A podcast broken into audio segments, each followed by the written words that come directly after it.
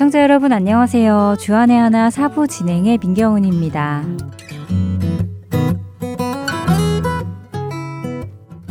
우리 한국은 세상에 존재하는 유일한 분단 국가라는 이야기를 종종 듣습니다.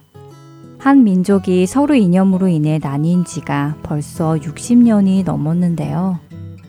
그러다 보니 젊은 세대들은 자신들이 직접 겪지 않았기 때문에 민족의 나눔의 아픔이 무엇인지 왜 두 나라가 통일이 되어야 하는지에 대해 잘 모르고 있는 것도 사실이지요.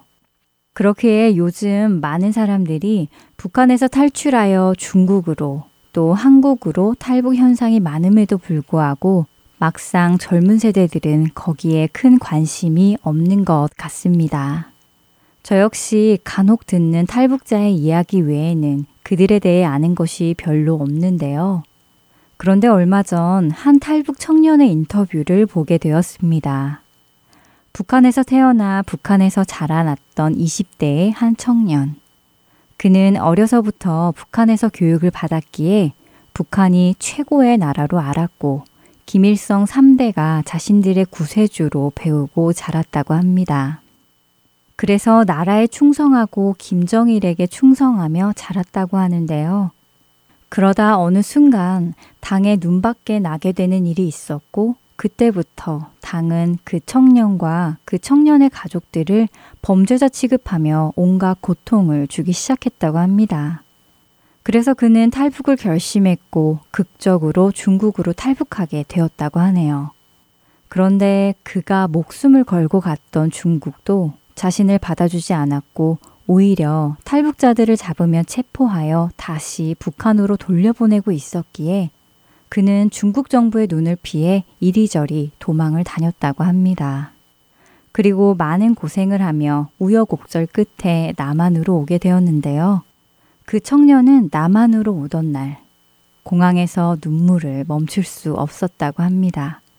왜 그 청년이 눈물을 멈출 수 없었을까요? 첫 찬양 함께 하신 후에 계속해서 말씀드리겠습니다.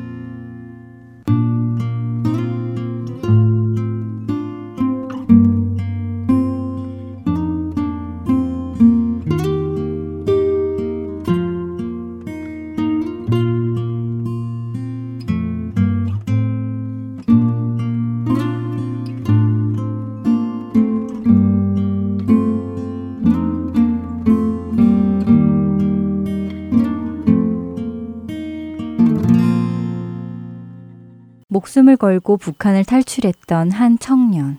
그가 한국에 도착했던 날 눈물을 멈출 수가 없었다고 하는데요. 왜 그랬을까요? 저는 단순히 그 청년이 오랜 고생 끝에 원하던 한국에 오게 되어서 그동안의 고생으로 인해 눈물이 복받쳐 올랐다고 생각했습니다. 아니면 너무 기뻐서 눈물이 나왔다고 생각했지요.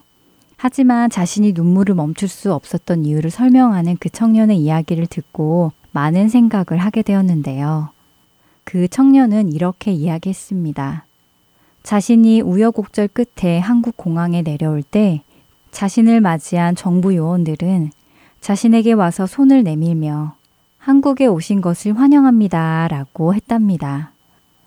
청년이 울게 된 것은 바로 그 말 한마디 때문이었다는데요. 청년의 마음속에는 이런 생각이 들었다고 합니다. 왜 이 사람들은 나에게 잘해줄까? 나는 북한에서 태어나 북한에서 자라며 그 나라에 충성했는데도 내 조국은 나를 범죄자 취급하고 버렸는데 또한 동지 나라라고 생각하던 중국도 나를 외면했는데 적국이라고 배워왔던 남한이 왜 두 팔을 벌려 나를 받아주며 환영해 줄까?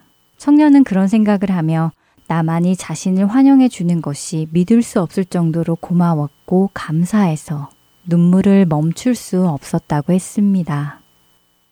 청년의 그 이야기를 들으며 모두가 나를 외면하고 버릴 때 두 팔을 벌리고 자신을 받아준 나만 정부의 은혜가 감사하여 눈물을 흘렸겠구나 이해가 되기 시작했습니다. 왜냐하면 우리 역시 그와 같은 경험을 했기 때문이지요. 죄에서 태어나 죄에서 자라난 우리. 하나님을 알려고 하지도 않고 하나님을 미워했던 우리였습니다. 하나님의 원수되었던 우리를 하나님께서는 그 아들을 주시면서까지 우리를 향해 두 팔을 벌리시고 내가 너를 사랑하노라 하고 말씀하시지 않으셨습니까?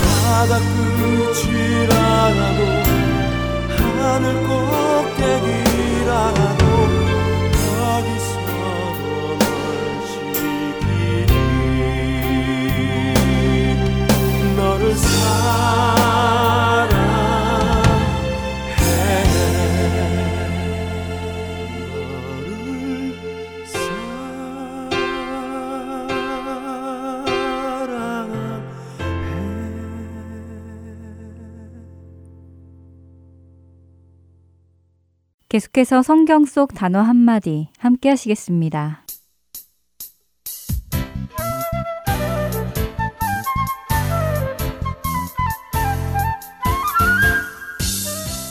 여러분 안녕하세요. 성경 속 단어 한마디 진행의 이다솜입니다. 오늘은 성경 말씀 한 구절 읽으면서 시작하려고 하는데요. 잠언 1장 7절 말씀입니다. 여호와를 경외하는 것이 지식의 근본이거늘 미련한 자는 지혜와 훈계를 멸시하느니라. 오늘날 우리 사회는 어느 시대보다 엄청난 지혜와 지식을 소유하고 있지만 세상은 더욱 악해져 가고 타락해 가고 있음을 보게 되는데요. 배운 자와 가진 자의 횡포와 편법이 난무하고 이에 교회도 예외가 아님은 우리를 눈물 짓게 합니다. 어느 시대보다 성경에 대한 지식과 정보가 넘쳐나지만 교회의 타락과 부패는 날로 심각해져 가고 있는데요. 왜 그런가를 생각해 보면 우리 마음의 중심에 하나님께서 계시지 않기 때문이 아닐까 하는 생각을 해보게 됩니다.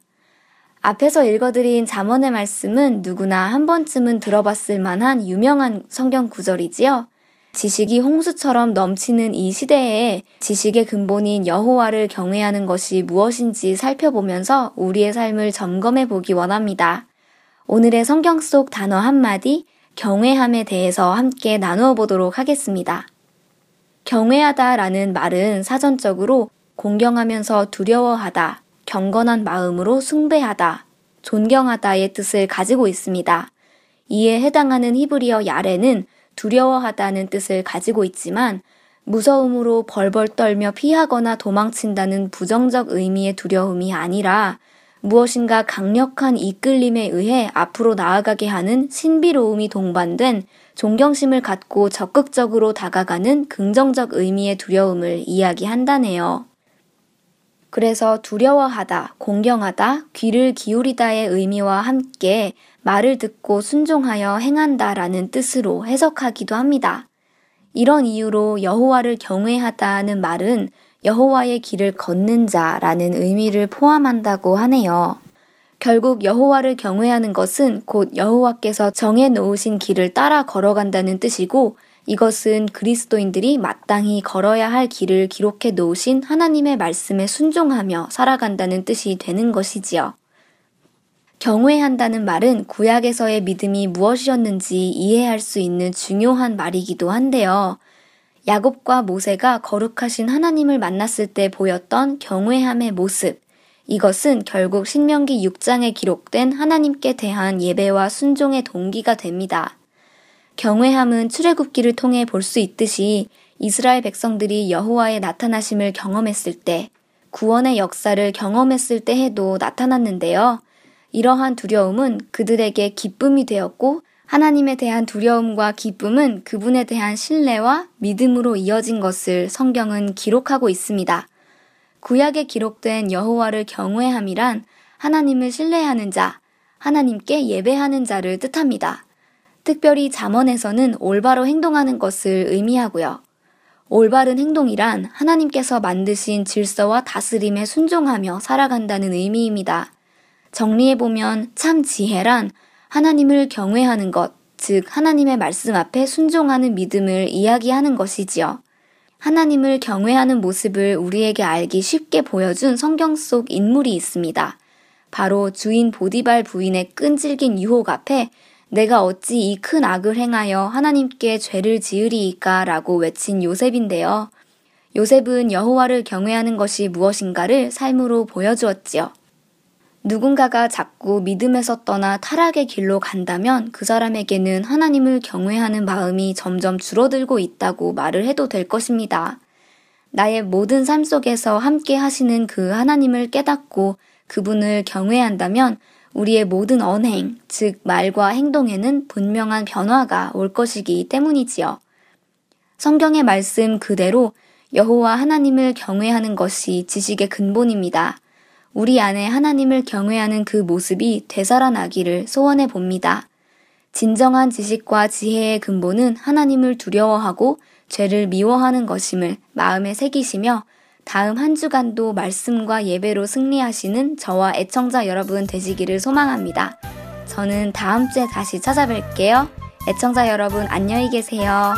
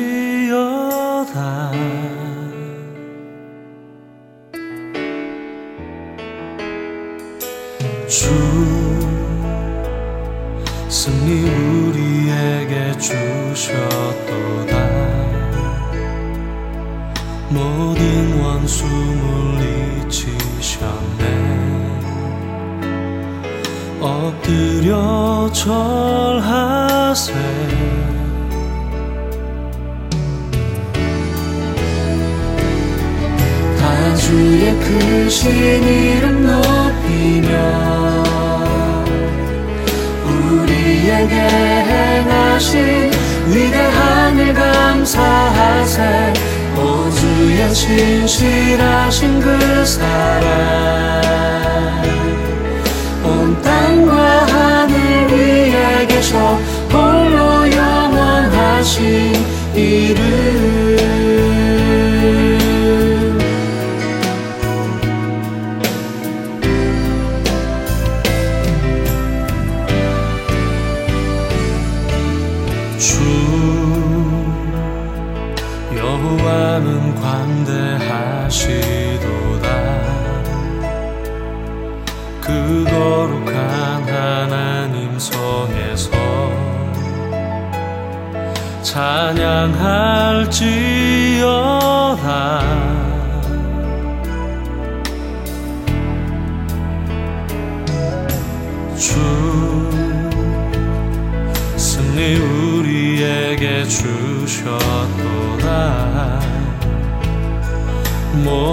영원 숨을 잊히셨네. 엎드려 절하세.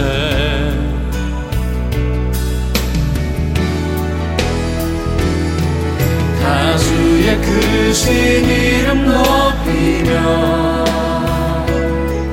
우리에게 행하신 위대한 일 감사하세. 오 주의 신실하신 그 사랑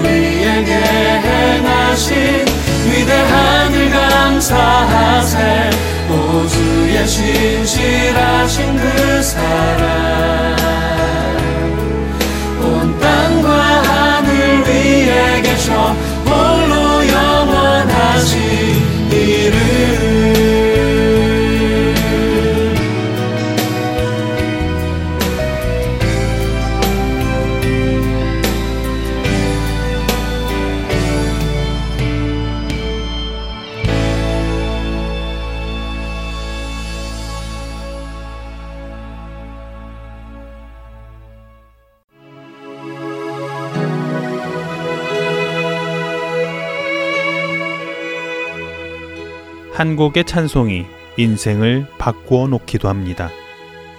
그 이유는 주님의 은혜 안에서 변화된 한 사람이 그 찬송을 만들었기 때문입니다.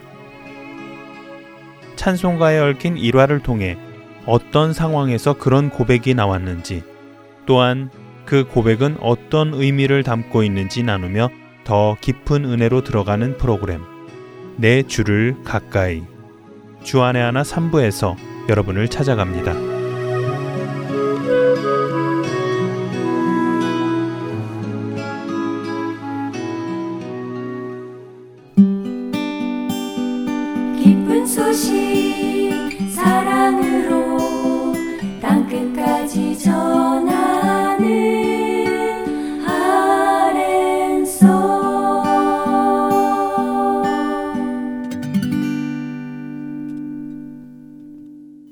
설교를 이었습니다. 캐나다 밴쿠버 그레이스 한인교회 박신일 목사님께서 기도에 관한 시리즈 설교해 주십니다. 오늘은 그 첫 시간으로 역전의 기도라는 제목의 말씀 전해 주십니다. 은혜의 시간 되시길 바랍니다. 오늘 함께 나눌 말씀은 여호수아서 7장 6절로 10절까지 말씀입니다. 7장 6절로 10절 말씀 제가 봉독해 드리겠습니다. 여호수아가 옷을 찢고 이스라엘 장로들과 함께 여호와의 궤 앞에서 땅에 엎드려 머리에 티끌을 뒤집어 쓰고 저물도록 있다가 이르되 슬프도소이다. 주 여호와여 어찌하여 이 백성을 인도하여 요단을 건너게 하시고 우리를 아모리 사람의 손에 넘겨 멸망시키려 하셨나이까? 우리가 요단 저쪽을 만족하게 여겨 거주하였다면 좋을 뻔하였나이다. 주여 이스라엘이 그의 원수들 앞에서 돌아섰으니 내가 무슨 말을 하오리이까 가나안 사람과 이 땅의 모든 사람들이 듣고 우리를 둘러싸고 우리 이름을 세상에서 끊으리니 주의 크신 이름을 위하여 어떻게 하시려 하나이까 하니 10절 말씀 다 함께 봉독합니다. 여호와께서 여호수에게 이르시되 일어나라 어찌하여 이렇게 엎드렸느냐 아멘. 한 절만 다시 10절 한 번만 더 봉독하겠습니다. 여호와께서 여호수에게 이르시되 일어나라 어찌하여 이렇게 엎드렸느냐 이 평생의 기도라고 하는 주제를 가지고 기도에 대한 말씀을 좀 나누려고 합니다. 오늘 첫 번째 시간은 역전의 기도라고는 제목으로 좀 말씀을 나누려고 합니다. 여러분 한 사람의 인생의 역전을 볼 때 우리는 감동을 받습니다. 그런데 역전승의 전문가는 하나님이십니다.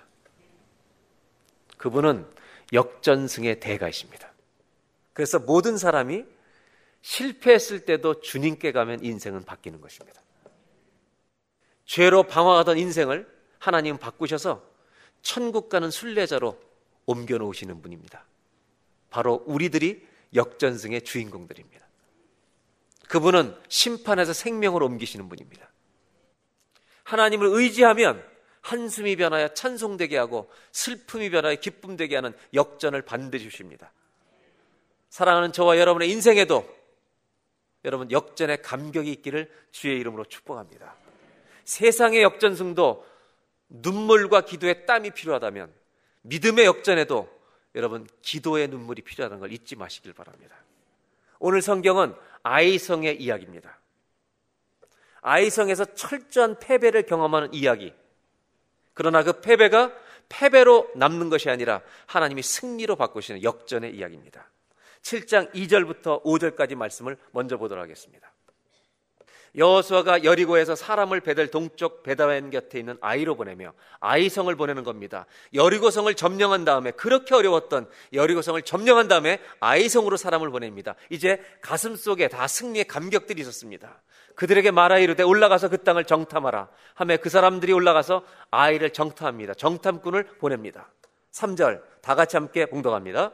여호수에게로 돌아와 그에게 이르되 백성을 다 올라가게 하지 말고 2, 3천 명만 올라가서 아이를 치게 하소서. 그들은 소수이니 숫자가 작으니 모든 백성을 그리로 보내어 수고롭게 하지 마십시오. 많이 갈 필요도 없습니다. 이상한 것은 여호수아서의 특징 중에 하나가 하나님이 말씀하시는 걸 듣고 늘 움직였는데 아이성을 공격할 때만큼 여호수아는 하나님께 묻지 않습니다. 여러분 하나님께 묻지 않으면 실패합니다. 4절 백성 중 3천 명쯤 그리 올라갔다가 아이 사람 앞에서 도망하니 5절 한 번 더 다 같이 읽습니다. 아이 사람이 그들을 36명쯤 쳐 죽이고 성문 앞에서부터 스바림까지 쫓아가 내려가는 비탈에서 쳤으므로 백성의 마음이 녹아 물같이 된지라. 여러분 실패할 때 더 어려운 것은 패배보다 따라오는 마음의 감정입니다. 우리가 어떤 패배를 경험하면 마음이 아파요. 속이 상하는 것입니다. 이것이 더 힘든 겁니다. 그런데 성경은 이러한 패배가 있기 전에 여호수아도 알지 못했던 한 구절을 1절에 먼저 소개합니다. 2절로 5절이 이 이스라엘이 아이성의 패배를 이야기하고 있는 내용인데 패배 전에 패배 전주곡이 나옵니다. 그게 1절입니다. 다 같이 한번 1절을 보겠습니다. 함께 봉독할까요? 이스라엘 자손들이 온전히 바친 물건으로 말미암아 범죄하였으니 이는 유다 지파 세라의 증손 삽디의 손자 갈미의 아들 아간이 온전히 바친 물건을 가졌습니다. 여호와께서 이스라엘 자손들에게 진노하시니라.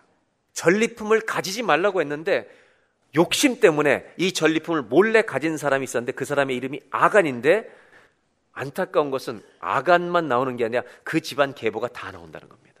여러분 이 1절은 패배의 전주곡입니다. 이 구절은 하나님이 진노하고 있다는 장면입니다. 어딜 가도 진다는 겁니다. 이 문제를 제거하지 않으면. 그래서 여러분 도표를 보시면 1절부터 5절까지 이렇게 볼 수가 있습니다. 아이성의 실패와 승리는 어떻게 얘기했냐면 패배 전에 범죄가 있었다는 것입니다. 하나님 없이 사는 것, 하나님께 묻지 않고 사는 것도 패배지만 범죄를 가지고 있는 것도 패배를 예고하는 것입니다. 그리고 이 패배 다음에 기도가 나오고 기도한 여호수에게 응답을 주시고 그 다음에 승리를 주시는 겁니다. 이것이 실패에서 승리로 옮겨가는 패턴입니다. 2절 5절까지 결국 패배를 경험하고 이스라엘 백성들의 마음이 물같이 녹아졌을 때 정말로 아무것도 할 수 없는 처절한 패배감에 사로잡혔을 때 여호수아가 한 일이 뭔지 아십니까? 6절로 가보겠습니다. 7장 6절 여호수아가 옷을 찢습니다.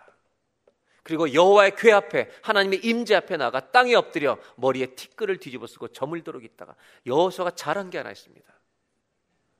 인생의 실패, 가슴이 슬프고 정말 땅을 치고 싶을 때 여호수아는 원망만 하고 있지 않고 주님 앞으로 갔다는 것입니다. 그래서 여러분 원망과 비슷하지만 모든 내용은 원망 같지만 원망이 아닌 단어가 있습니다. 7절을 보시면 더 정확히 나옵니다. 다 같이 한번 읽겠습니다. 이르되 슬프도소이다 주 여호와여 어찌하여 이 백성을 인도하여 요단을 건너게 하시고 우리를 아모리 사람의 손에 넘겨 멸망시키려 하셨나이까 우리가 요단 저쪽을 만족하게 여겨 거주하였다면 좋을 뻔하였나이다. 가나안 하나님의 약속의 땅이 아니라 약속의 땅에 들어와서 여리고는 이겼는데 아이성에서 지고 나니까 후회가 되는 거예요. 그래서 아예 건너오지 않고 요단 저편 모압 땅에서 그냥 살 걸 안전하게 살 걸 이렇게 후회하는 원망처럼 보이는데 원망 같지만 원망이 아는 것이 있습니다. 그게 뭐냐면 탄식이라는 것입니다. 탄식이라고 하는 것은 뭐냐면 원망 중에 하나님의 이름이 들어가면 탄식이 됩니다. 여러분 원망할 때 꼭 하나를 불러야 합니다. 주의 이름을 부르셔야 합니다. 여호와서는 뭐라고 불렀어요 오늘? 주 여호와요. 몇 글자입니까? 다섯 글자입니다. 주 여호와요. 아주 어려운 질문입니다. 주 여호와요 다섯 글자를 두 글자로 줄인 뭐예요?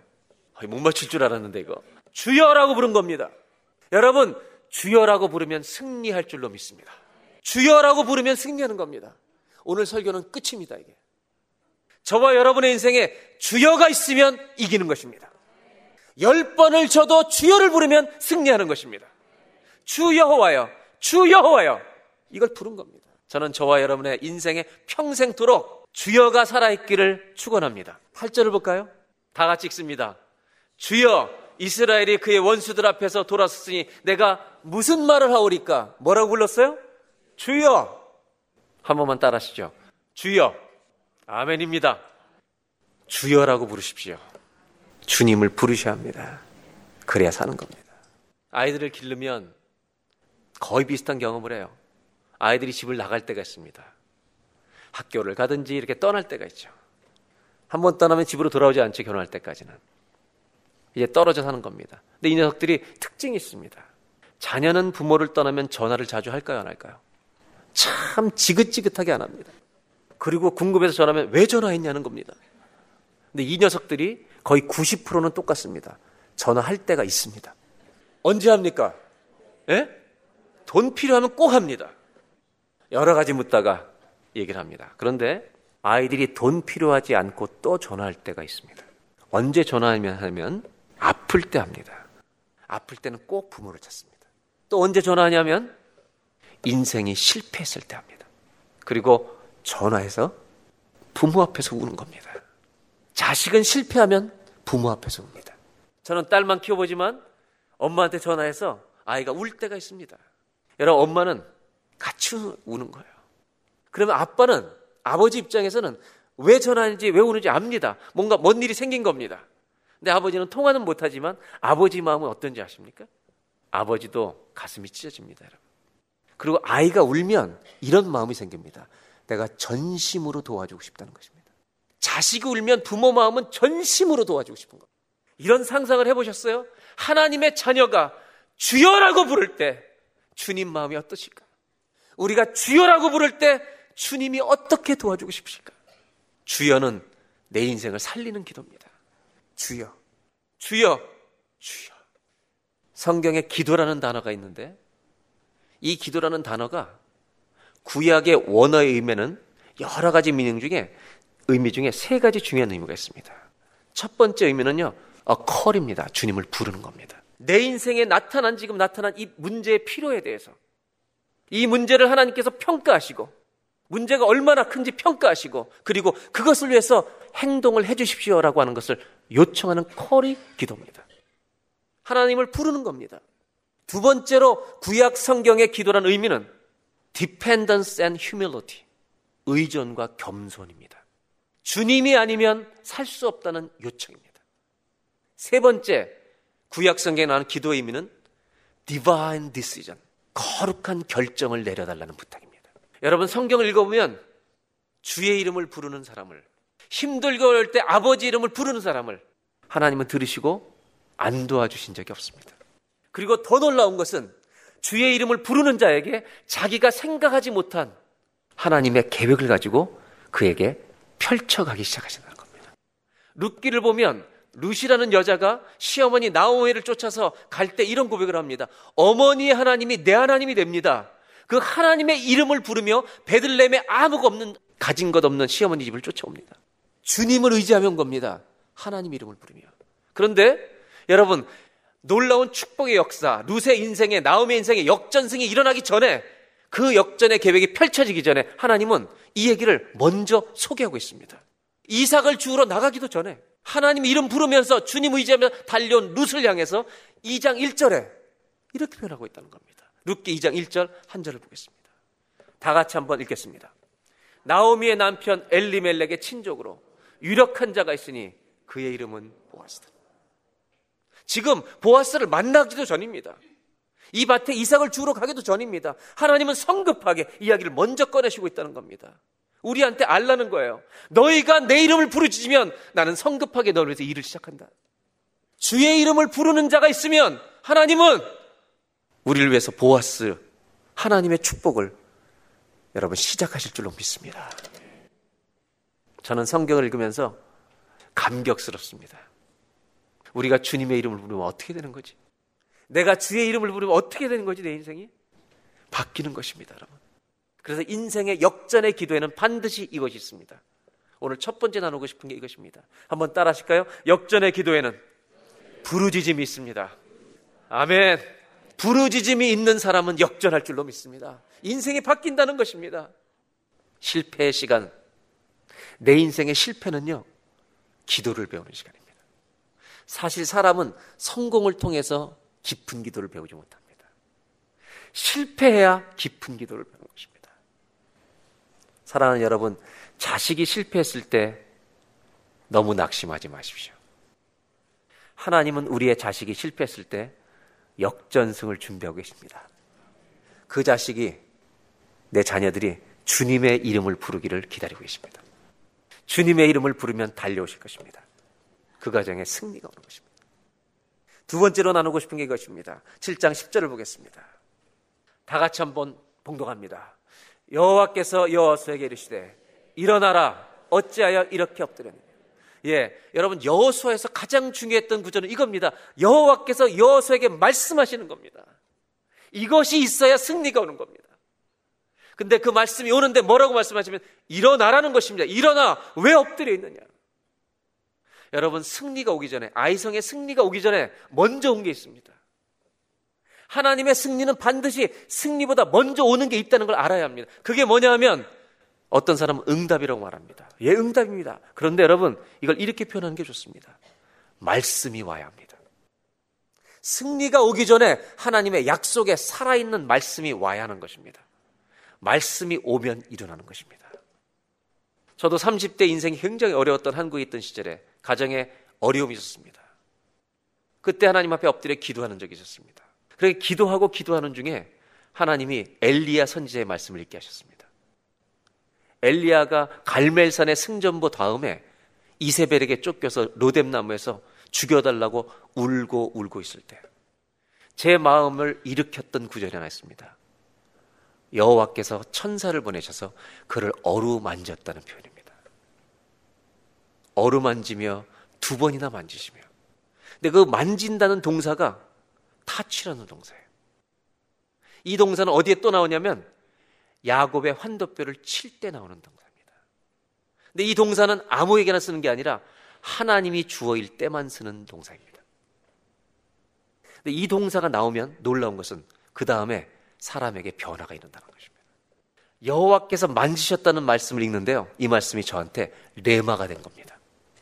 아, 하나님이 우리 인생을 반드시 만지시는구나.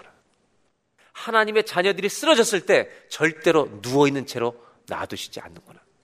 사랑하는 저와 여러분의 인생에 하나님의 말씀이 살아있기를 주의 이름으로 축원합니다.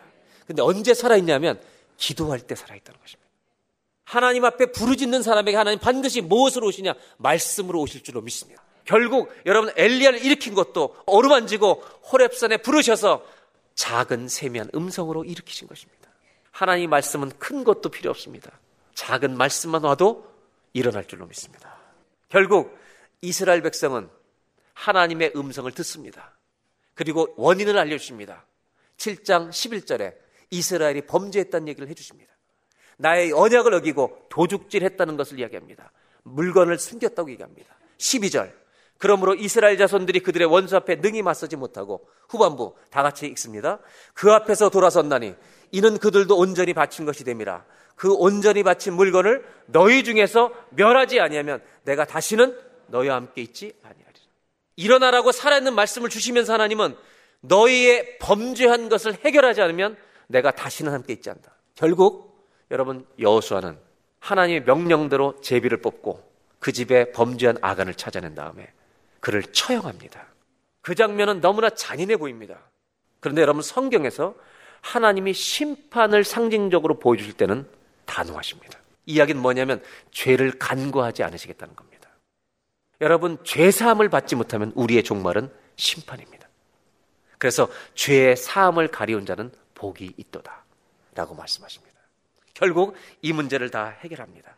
그리고 나서 하나님이 드디어 8장 1절에 가라고 말씀하시는데 그 가라고 하나님 말씀을 하시기 전에 7장 3절 실패할 때 누구 말을 듣고 보내는지 다시 한번 보도록 하겠습니다. 7장 3절을 다 같이 읽겠습니다. 2, 3천 명만 보내라고 얘기합니다. 누가 하는 얘기입니까? 사람의 얘기입니다. 여러분 참고로 여호수아도 정탐꾼 출신입니다. 믿음의 눈이 열려 있던 사람입니다. 그런데 이 순간만큼은 사람 말을 듣습니다. 그러나 패배를 하고 주여 주여 주여 부르고 그리고 범죄한 것을 처벌하고 그다음에 8장 1절 다 같이 큰 목소리로 함께 읽습니다. 시작. 여호와께서 여호수에게 이르시되 두려워하지 말라 놀라지 말라 군사를 다 거느리고 일어나 아이로 올라가라 보라 내가 아이 왕과 그의 백성과 그의 성읍과 그의 땅을 다 내 손에 넘겨 주었으니 이번엔 누가 말씀하십니까? 하나님 말씀하십니다. 여러분 하나님 말씀하시면 승리할 줄로 믿습니다. 이것이 중요하다는 겁니다. 하나님은 승리 전에 말씀을 주십니다. 여리고 성문이 굳게 닫혀 있다고 그 견고한 성문이 굳게 닫혀 있지만 하나님은 굳게 닫히기 전에 내가 너에게 넘겨줬다고 말씀하셨습니다. 그러면 넘겨진 것입니다. 야이로의 야이로의 딸이 죽어갑니다. 예수님께 달려왔습니다. 주여 주여 나를 도와달라고. 아무것도 염려하지 말라고 가는 길에 여러분 딸이 죽었다는 비보를 듣습니다. 아무것도 염려하지 말고 두려워하지 말고 믿기만 하라. 그리고 집에 도착했습니다. 사람들이 다 죽었다고 비웃을 때 주님은 이렇게 말씀하십니다. 죽은 것이 아니라 잔다 하시니. 여러분, 주님이 죽은 게 아니라 잔다 하시면 그는 일어날 줄로 믿습니다. 그리고 달리다고 말 때 여러분 그 소녀는 일어난 것입니다. 역전승이 오기 전에 반드시 뭐가 오냐? 말씀이 온다는 것입니다. 여러분 마르다와 마리아가 주님을 불렀습니다. 오빠를 도와달라고. 늦게 오셔서 죽었습니다. 이미 죽어서 냄새가 나나이다. 그때 예수님은 염려하지 말라고. 그리고 나사로야 나오너라. 여러분 여호와의 말씀이 우리에게 승리를 준다는 걸 잊지 마시길 바랍니다. 말씀이 있어야 승리합니다. 그래서 역전의 기도에는 반드시 뭐가 있느냐? 살아있는 말씀이 있다는 것입니다. 이스라엘 백성을 그렇게 괴롭히던 여러분 이 전쟁에서 아이성 작아서 쉽게 이길 줄 알았는데 아주 패배를 합니다. 그런데 말씀을 따라갔더니 오늘 어떤 승리가 있느냐? 8장 23절 다 같이 보겠습니다. 함께 읽겠습니다. 시작. 아이 왕을 사로잡아 여호수 앞으로 끌어왔더라. 여러분 다음 주 오실 때 우리들의 아이 왕의 목을 베서 주님 앞에 나오시기를 주의 이름으로 축복합니다. 우리를 넘어뜨리는 죄의 문제, 우리를 넘어뜨리는 어떤 두려움의 문제 다 주님의 이름을 부르고 아이 왕의 목 잡아서 예배당에 와서 다음 주에 승전의 개가를 부르는 예배가 되기를 주의 이름으로 축원합니다. 두 번째로 나눈 것이 이것입니다. 역전의 기도에는 반드시 이것이 있습니다. 한번 따라 하실까요? 역전의 기도에는 살아있는 말씀이 있습니다. 아멘. 여러분 주여를 부르는 사람들에게 하나님 반드시 살아있는 말씀으로 찾아오실 것입니다. 그리고 그 말씀을 붙들고 순종할 때 우리에게 역전승이 일어난다는 것입니다. 저는 여러분 인생에 수많은 실패할 수 있습니다. 비즈니스, 건강 여러 실패할 수 있습니다. 그러나 다른 실패를 해도 좋은데 기도에는 실패하지 마시길 바랍니다. 주여를 부르면 말씀이 온다는 것입니다. 마지막으로 나누고 싶은 게 이것입니다. 저는 이것을 여호수의 일생과 관련해서 좀 나누려고 합니다. 여호수라는 사람 자체는 역전의 인생을 산 사람입니다. 모세가 애굽에서 탈출하던 날 마지막 6월절 재앙 애굽의 장자 다 처음 난 거 다 죽일 때 여호수아는 한 집안의 장남이었습니다. 문설주에 피를 발랐습니다. 그 집도. 애굽의 모든 장자가 죽고 곡하던 날 여호수아는 살았습니다. 몸으로 보혈을 체험한 사람입니다. 역전승입니다. 정탐꾼 10명과 12명이 갔을 때 10명과 2명 의견이 달랐습니다. 여호수아 갈렙만 그 사람들이 큰 것은 사실이지만 하나를 더 받습니다. 큰 것은 사실이지만 하나님이 약속하셨으니 우리 손에 넘겨주시리라. 영의 눈이 열린 것입니다. 여러분, 육의 눈이 열려가지고는 승리를 못합니다. 영의 눈이 열리기를 주의 이름으로 축복합니다. 영의 눈이 열리면 다른 것이 보입니다. 어떤 게 뭐냐면 약속의 말씀이 이루어질 것. 다른 말로 하면 하나님이 일을 본다는 것입니다. 똑같은 일이 다윗과 골리앗에게 있었습니다. 다윗이 도착하기 전까지 형님들은 전부 다 이스라엘 군대들은 골리앗 앞에 두려워 떨고 있습니다. 다윗이 도착해서 다른 것을 봅니다. 골리앗 진짜 크다. 돌 던지면 안 맞을 수가 없겠다. 너무 크니까 눈 감고 던져도 맞겠다. 이런 믿음이 막 생기는 거예요. 그러나 그 믿음보다 더 중요한 믿음 뭐였느냐? 저가 누군데 크면 컸지 하나님의 사신 군대를 모욕하느냐? 하나님이 하실 일을 믿음으로 보는 것입니다. 여러분 이렇게 생각하셔야 돼요. 우리의 매일의 삶 앞에 승리와 패배는 같이 있는 것입니다. 같이 있어요. 어떤 사람에게는 승리가 되고 어떤 사람한테 패배가 되는 겁니다. 이러한 갈등 속에서 평생을 달려왔습니다. 여호수아는 계속 전쟁을 해야 되니까. 그런데 여러분 그거 아십니까? 우리의 내면 안에는 여호수아만 있는 게 아니라 아간도 있다는 것입니다. 우리의 마음 안에는 때로는 다윗 같은 믿음도 있지만 형 같은 두려움도 있다는 것입니다. 이것이 한 사람 안에 같이 있다는 겁니다. 동일한 문제와 이 고통을 같이 겪어가 나가면서 왜 여러분 여호수아는 두려움이 없었겠습니까? 이것을 계속해서 하나님 의지하며 승리해 왔던 역전승의 인생을 산 여호수아는 자기 인생을 가난 정복을 마치고 마무리하기 전에 여호수아서 23장, 24장 이 두 장에서 모세처럼 설교를 하고 여러분 인생을 떠납니다. 하나님 나라 갑니다. 그때 이렇게 평생토록 승리를 내 인생에 쥐고 살 수 있었던 이유가 뭔가 한 절로 표현합니다. 6절을 보겠습니다. 23장 6절. 다 같이 함께 봉독합니다. 그럼 너희는 그게 힘써 모세의 율법책에 기록된 것을 다 지켜 행하라. 그것을 떠나 우로나 좌로나 치우치지 마. 말씀을 다 지켜 행하라. 좌로나 우로나 치우치지 마라. 다른 말로 하면 순종하라 이 말입니다. 여러분 순종이 있는 곳에 승리가 있다는 말입니다. 저는 순종을 오늘 다른 말로 표현하고 싶은 겁니다. 우리 안에 두 사람이 있습니다. 다윗도 있고 형들도 있습니다. 여호사도 있고 아간도 있습니다. 순종은 뭐냐? 나와 싸우는 것입니다. 순종은 내 정과 욕심을 십자가에 못 박는 것입니다. 아간을 죽이는 것입니다. 여호수아는 가난 정복 이야기입니다. 저는 여호서를 다 읽고 24장까지 읽고 하나님이 중요한 거 하나를 깨닫게 하신 게 있습니다. 여호수아서는 두 정복 이야기다. 하나는 가나안 약속의 땅을 정복하는 거고 하나는 우리 자신을 정복하는 것이다. 왜냐하면 신앙은 믿음이라는 것은 날마다 내가 죽고 그리스도가 사시는 것인 줄로 믿습니다. 나를 이기는 싸움이 날마다 있어야 합니다. 순종은 자신과의 싸움입니다. 23장 8절에 여호수아는 이렇게 말합니다. 오직 너희 하나님 여호와께 가까이 하기를 오늘까지 행한 것 같이 하라. 하나님을 가까이 하라는 것입니다. 9절 이는 여호와께서 강대한 나라들을 너희 앞에서 쫓아내셨으므로 오늘까지 너희에게 맞선 자가 하나도 없었느니라. 하나님을 의지하고 붙들고 살면 너희를 맞설 자가 없다는 겁니다. 10절 다 같이 함께 봉독합니다. 너희 중 한 사람이 천명을 쫓으리니 이는 너희의 하나님 여호와 그가 너희에게 말씀하신 것 같이 너희를 위하여 싸우십니다. 아멘. 성경을 읽어보니까 실패에도 원인이 있고 승리에도 원인이 있더라는 것입니다. 승리의 원인은 뭐냐? 순종. 다른 말로 말하면 나와의 싸움이라는 겁니다. 여호서는 이렇게 유언을 하는 것입니다. 내가 지금까지 승리하며 살아왔던 비결이 있는데 나는 나와 싸웠다. 여러분, 남과 싸우는 사람은 두려워하는 사람입니다. 두렵기 때문에 남과 싸우는 것입니다. 여러분, 여유가 있는 사람은 자기와 싸웁니다.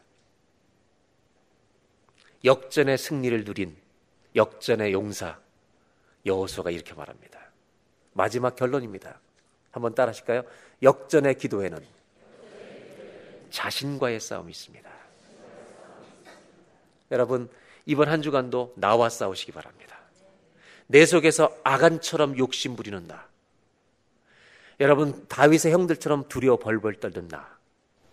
이내 욕심과 자아를 예수 그리스도의 십자가에 못 박아서 그리스도가 사시는 승리를 누리시기를 바랍니다. 저는 마지막으로 하나 더 말씀드리겠습니다. 여호수아의 임종에 대한 이야기로 오늘 설교를 마무리하려고 합니다. 24장 29절입니다. 한 절만 다 같이 봉독합니다. 이 일 후에 여호와의 종 눈의 아들 여호수아가 110세에 죽음에 여러분 여호수아는 110세에 죽었습니다. 성경에는 이렇게 나이가 기록될 때가 참 많습니다. 저는 성경을 읽으면서 마지막으로 나누고 싶은 이제 마무리가 뭐냐면 성경의 사람의 나이를 자세하게 기록하실 때가 굉장히 많다는 것입니다. 하나님이 우리 나이를 아실까요? 옆 사람은 모르는데 대답하시라는 겁니다, 여러분. 하나님은 저희들의 나이를 정확히 아실까요? 좀 크게 대답해 보세요. 믿음으로 아신다고 생각하세요? 이거 굉장히 중요한 질문입니다, 지금. 우리의 나이를 정확하게 아신다고 생각하십니까? 이거 믿으시죠? 그럼 더 중요한 질문이 있습니다. 우리를 지으신 이가 하나님이시기 때문에 다 아실 겁니다. 더 중요한 질문은 우리가 80세를 살았던, 70세를 살았던, 30세를 살았던 나이를 안다면 우리가 어떻게 살아왔는지도 다 아실까요? 이거 심각한 질문입니다, 지금. 우리가 지난 한 달 동안 어떻게 살았는지 아실까요? 내가 30년, 60년, 70년, 80년을 어떻게 살아왔는지 다 아시는데도 우리를 구원하신다면 이건 말도 안 되는 얘기입니다. 내 생각과 내 삶을 다 아시는데 나를 구원해 주신다는 것은 말이 안 되는 얘기입니다. 우리를 죽이셔야 합니다. 뭐 때문에 구원하지 아십니까? 예수님을 믿은 믿음 때문입니다. 우리를 주님이 다 하신다면 살려주시면 안 됩니다. 죽이셔야 합니다. 반드시 죽이셔야 합니다. 그런데 살리십니다. 이유는 딱 하나. 예수를 믿기 때문입니다. 십자가에서 승리가 있는 것입니다. 내 모든 실패와 죄악과 더러움과 추함이 하나님의 심판받아야 될 내가 십자가에서 죽어버린 것입니다. 그리고 거기서 우리를 부활의 몸으로 살려내시는 것입니다. 우리가 역전승의 주인공들입니다. 역전승의 여러분 이 근거는 어디냐? 십자가에서 나오는 것입니다. 예수에게서 나오는 것입니다. 최후 승리를 얻기까지 주의 십자가 사랑하리. 우리의 승리는 십자가에서 오는 것입니다. 저와 여러분이 그 은혜를 입은 자들입니다. 저는 이 은혜를 안다면 여호수아의 일생을 보면서 110세가 아니라 우리는 몇 세를 살지 모르지만 주님이 다 아신다는 겁니다. 그렇다면 내 인생을 다 알면 죽이셔야 하는데 나를 살렸다면 이 은혜를 입은 자라면 이제부터는 여러분 하루를 소중하게 살아야 되지 않겠나. 저는 여러분들과 위대한 역전승의 얘기를 하고 싶지 않은 겁니다. 우리의 매일의 일상에서 우리를 사소하게 넘어뜨리는 아이성 같은 문제들.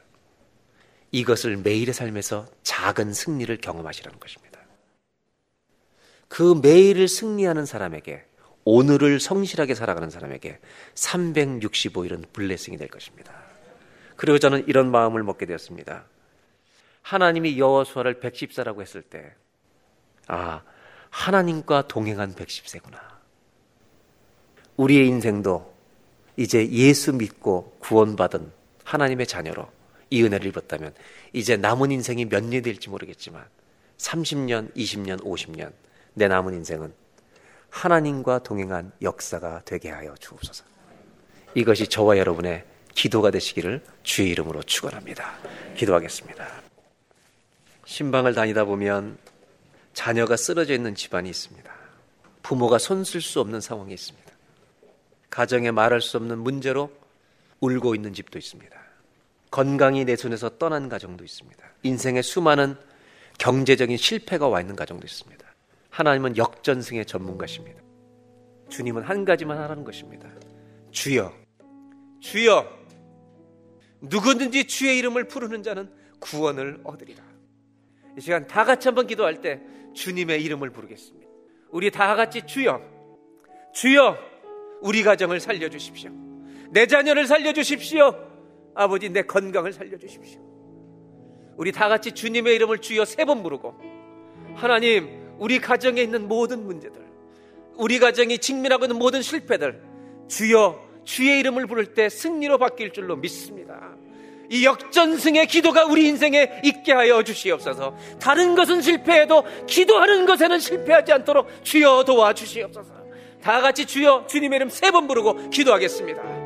주여, 주여, 주여, 주여, 주여.